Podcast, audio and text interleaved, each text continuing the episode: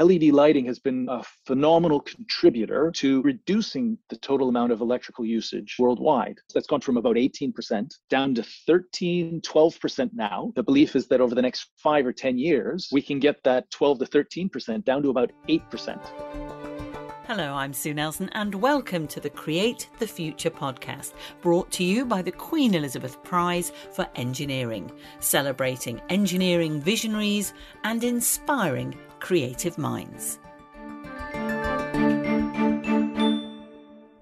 Today's guest has combined an engineering background and entrepreneurial spirit to forge a career path encompassing consultancy and becoming a CEO of the world's leading lighting company.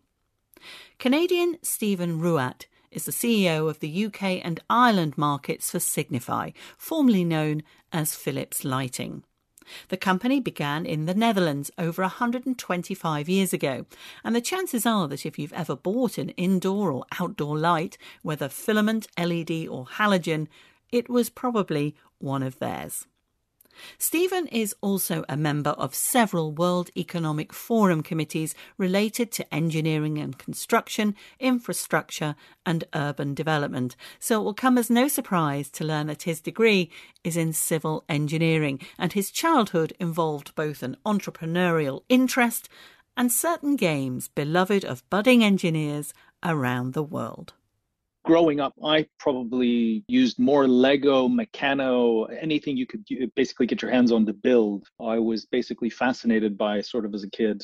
And then I'd say importantly, I had an uncle who had an Amiga computer, which he uh, uh, let me start playing with as an early teenager. And I probably couldn't let go of it. It was really interesting and fascinating for me, just sort of the, the, the, the technology within it. And he was writing video games at the time. And I was just fascinated by the whole thing. And then, to be fair, was just lucky that my dad also was one of those people that was constantly fixing things. We had a cottage that, that there always seemed to be something to, to, to fix. And, and then, to be fair, from an entrepreneurial standpoint, my father started his own company probably when I was about six or seven years old. And so I basically just grew up in a family of entrepreneurs. So constantly learning the, the pressures and challenges of running your own business uh, and just how to be creative to make it work. So was that sort of interest in building, creating things led you to study civil engineering? I found all engineering really interesting. And it could have been computer, civil. My grandfather had actually been a materials engineer. And so I, engineering itself looked really interesting. So I went to the University of Toronto and a couple of other universities, um, kind of like away days. You go for the weekend, you, you check it out. Um, and I just found everything they were trying to do really fascinating, all the programs interesting, and actually the people there were really interesting as well. And I said, okay, engineering's the place for me. And then it was a question of which discipline. And for me, I really enjoyed buildings, architecture. And I said, uh, I, I, guess my love of Lego at an early age said, okay, let's go with civil. Uh, and that's how I, uh, I got started. When you did your master's, I saw that you'd taken an entrepreneurship option. Obviously, as you say, you grew up surrounded by on entrepreneurs, but what did that entrepreneurship option include? There was a combination of engineering, some maths, but really business and, and, and a commercial mindset. And so for me, growing up with a love of engineering, uh, with an entrepreneurial family, it was a great opportunity to kind of apply engineering and maths in, in real world problems uh, because we had the chance to work with large commercial enterprises. Uh, we were sponsored by a set of the big banks, one of the uh, uh major telcos, uh, and you got to work with real people on real problems as part of your research. So, so it was really fascinating for me, while also working on a bunch of technology and computer stuff. So it was a chance to go from civil to kind of entrepreneurial and, and technology. And also incredibly useful for engineers, so many of whom go into setting up their own businesses uh, as well. Was that ever on your mind like i i will use this option to learn how to set up my own business? Absolutely. This was back in the dot-com era when uh, i think everybody was starting their own business of something. And it's something that's still on my mind in terms of you know my family still has their own business that, that's been quite successful. And the question is for me at some point would i ever go off and do my own business? Not sure yet. I quite like being able to take a lot of the entrepreneurial learnings that i had from early on and to be able to apply them in a large corporation is actually quite valuable. Uh, don't need to leave just yet to start my own company, but it's something that's always sits in the back of my head. What was your first job then from leaving university? My first real, real job after university would have been with Accenture, the uh, consulting company, and I was working on in their technology strategy group. And what did that involve? It was a, actually a really cool job. So you got to basically travel around the world. uh, in this instance, I was I first started off working across working across North America, working with senior executives on technology related problems. So either the CEO would hire in to solve kind of a, a, really help better understand to get the value out of technology how to retransform let's say the the the architecture of the company or drive more revenues out of technology or be hired by the cio in some ways to combat the ceo or to help them better prove the great work they were doing or really just transform their business and this form of consulting effectively did what you were trained for make this sort of area and this avenue and direction come easy to you? Yeah, absolutely.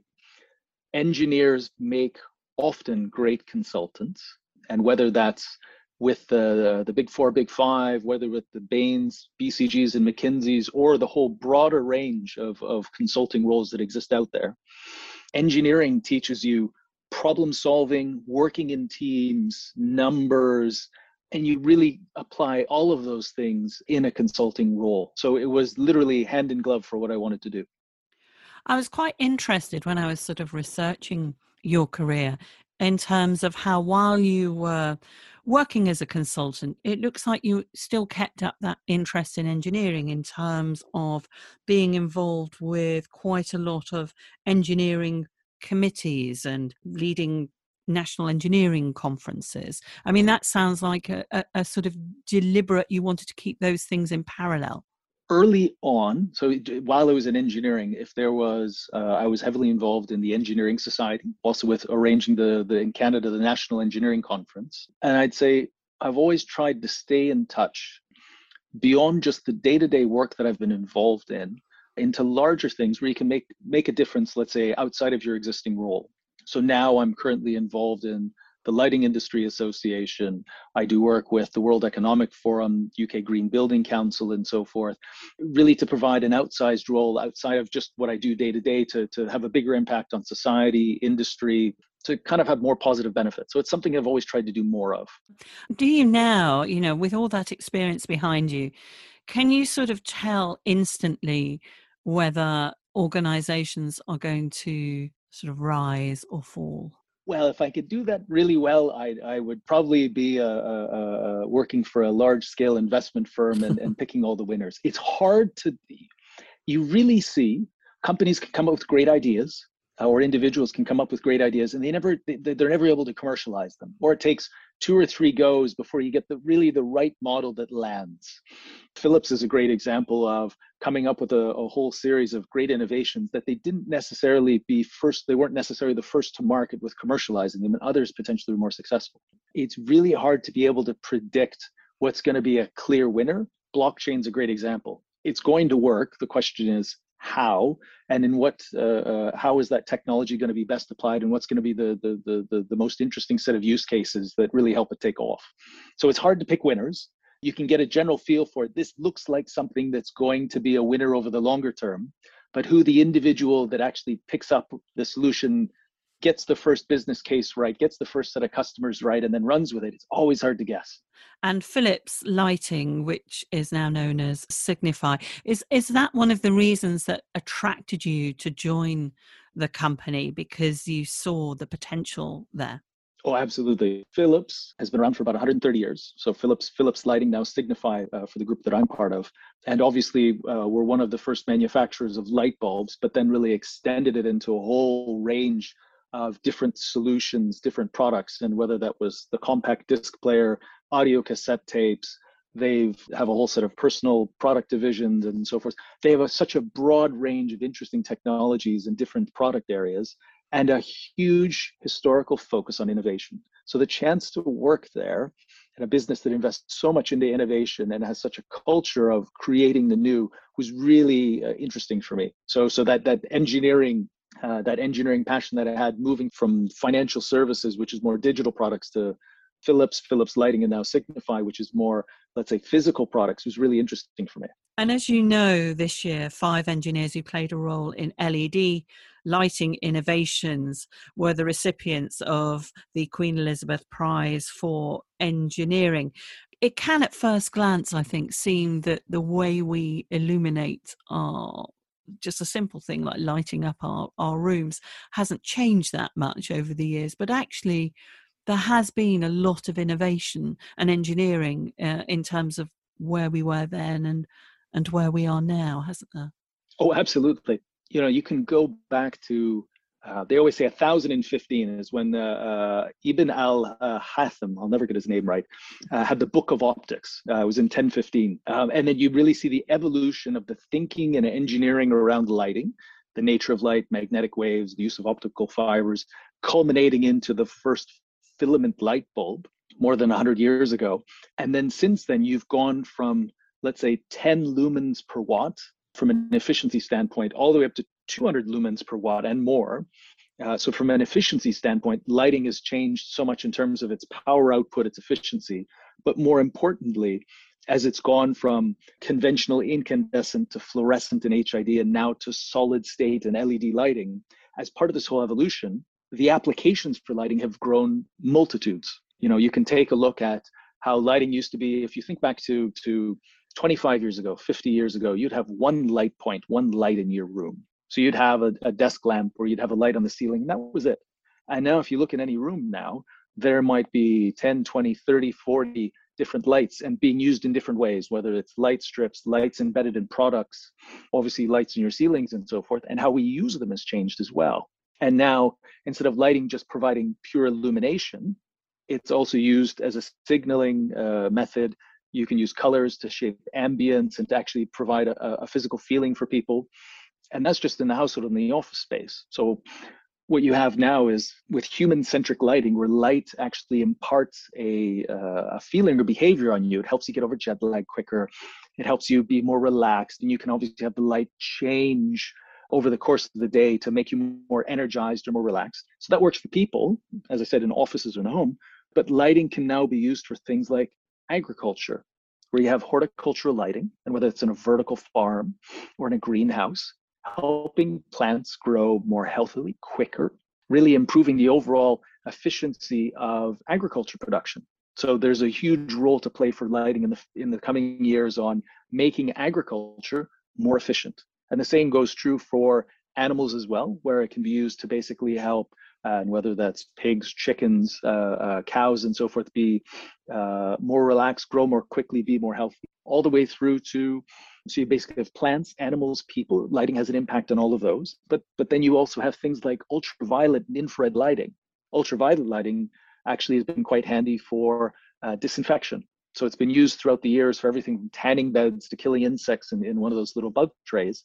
But now you can use ultraviolet lighting as a disinfection tool for combating things like COVID, SARS, MRSA, the superbugs, uh, influenza, and so forth. So, so you can really see how lighting's gone from just lighting a room to providing physical benefits for people, plants, and animals to these new applications around disinfection.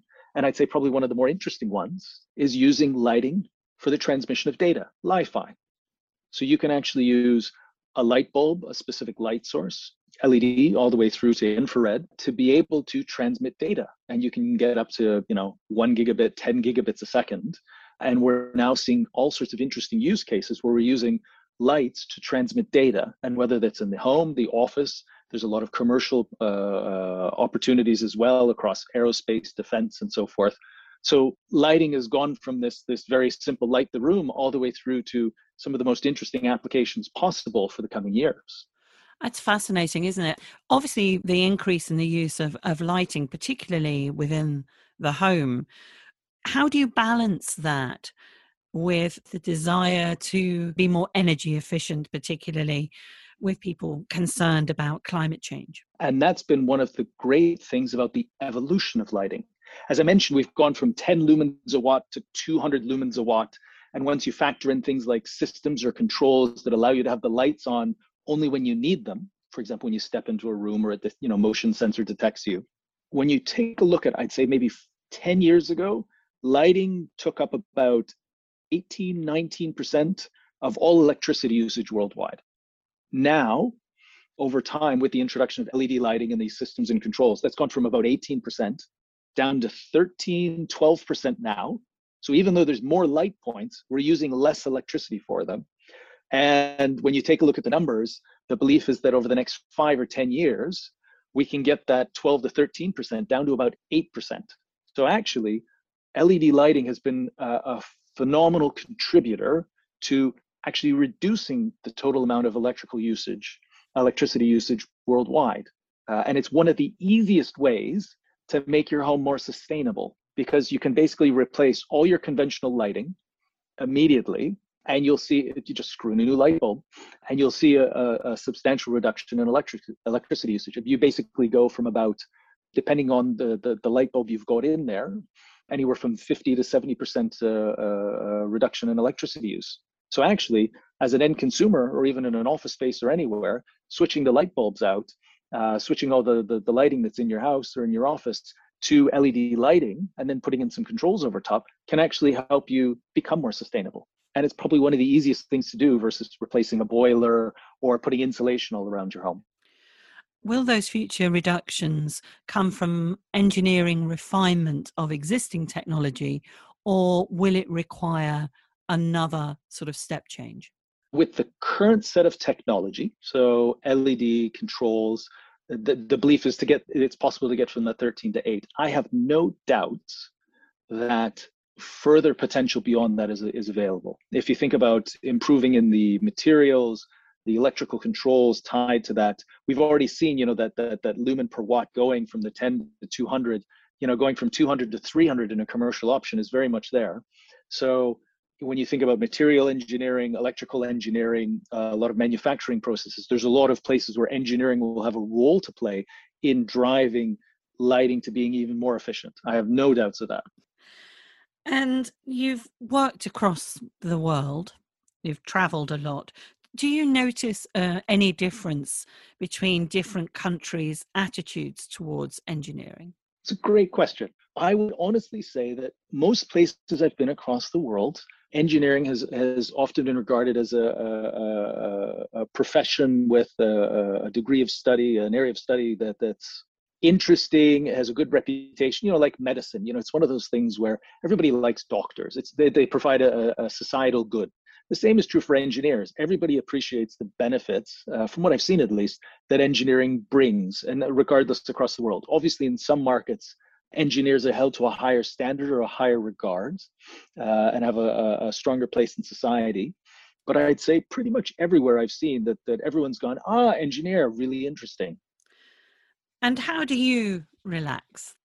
Well, got a couple kids. They, I think that's called relaxing. Um, for me personally, and I think it is really important that every person really finds ways to have those personal timeouts uh, and just have something other than work. And work, you know, I'm sure Elon Musk takes two minutes off a day or something for something other than work. But for me, sports has always played, athletics has always played a really strong aspect, you know, played a strong role or uh, been a strong uh, um, very present in my life and whether that's basketball baseball skiing I've, I've always tried to do lots of sports in that sense spending time with family and then actually something that I've had to do as part of my work uh, has been something that I've always loved. I've loved traveling. I love different, seeing different cultures, languages, food, uh, photography.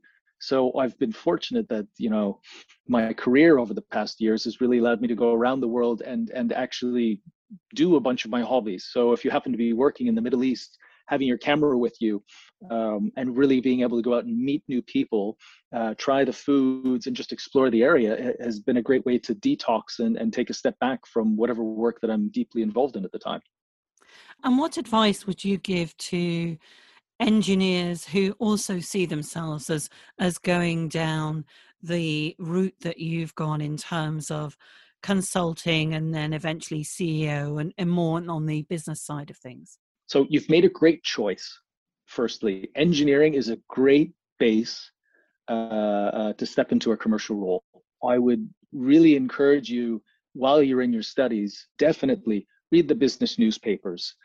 Be involved in things like engineering competitions. I really find that the the getting from theoretical to applied, regardless of the discipline, uh, was really critical in just you know helping shape uh, a lot of the problem solving and, and and putting things into action that you eventually need in the, the the commercial world. Really get work experience early a summer job part-time job anything just to, to really just get your feet wet from a commercial standpoint and then I'd say importantly, great, you, you you've stayed in touch, uh, you you you've kept up to date on on uh, the way the world works, all the business newspapers, really being involved in in a lot of the applied parts of of engineering that there is. As part of that first job, really pick a place where you're going to learn. There's some really cool jobs that are good for the job itself, but I think it's really important to try and pick a job that helps set your base for a career. Obviously, consulting was one of those, and it's it's not the only uh, uh, profession you can go into. But consulting for me really set a great, strong base for uh, seeing a broad range of companies, a broad range of problems, uh, working with a broad range of people, and really always being acutely aware of that commercial business case aspect of, of that all companies drive themselves by. Obviously, you can learn that in many different environments, but for me, really finding a, a, that first role out of out of university was really critical in terms of setting the base that I could build a career off of for the longer term. And as CEO, I suppose I have to ask a former consultant if you negated the need for consultants now for, for yourself and your company. No, actually, that's uh, consultants are useful. They need to be used the right way. I've seen a lot of instances, both while I was uh, uh in consulting and as somebody who's hired consultants, where consultants haven't been used the right way. They've been misused. They, they're brought in to solve the wrong problem where you're not quite sure what problem it is to solve. It is phenomenal to be able to bring in, whether it's three, five, 10, 15 super smart people uh, with a broad range of experiences who've seen a specific problem elsewhere. You're a company, you're struggling with a problem. You've not solved it yourself, you've not seen it yourself. Being able to bring in five or 10 people who are dedicated and focused on that specific problem and can bring relevant examples and experiences from wherever they've come from especially if it's from different industries, so you can bring in these new learnings, really can bring a, a, phenomenal benefit to a company and help them make a step change, especially if they're doing a new business, launching a new set of products, expanding into a new area, or trying to improve in some way they haven't done before. So it's a great way to learn. Now, of course, you can do it the wrong way.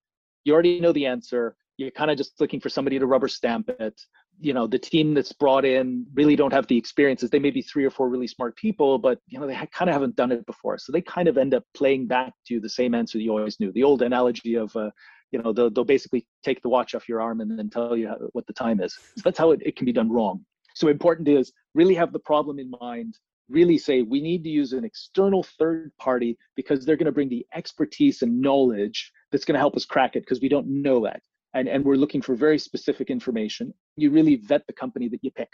And then you can really have uh, a very strong positive impact from using a third party group like consultants. Stephen Rouatt, thank you very much for joining me on the Create the Future podcast. Thanks, it was really great to be here. Find out more about the Queen Elizabeth Prize for Engineering by following QE Prize on Twitter and Instagram or visit qeprize.org. This is the last episode in season two of Create the Future. We'll be back in January with season three. And in the meantime, catch up on seasons one and two wherever you listen to your podcasts and tell us who you'd like to hear from next. Thanks for listening and do join me then.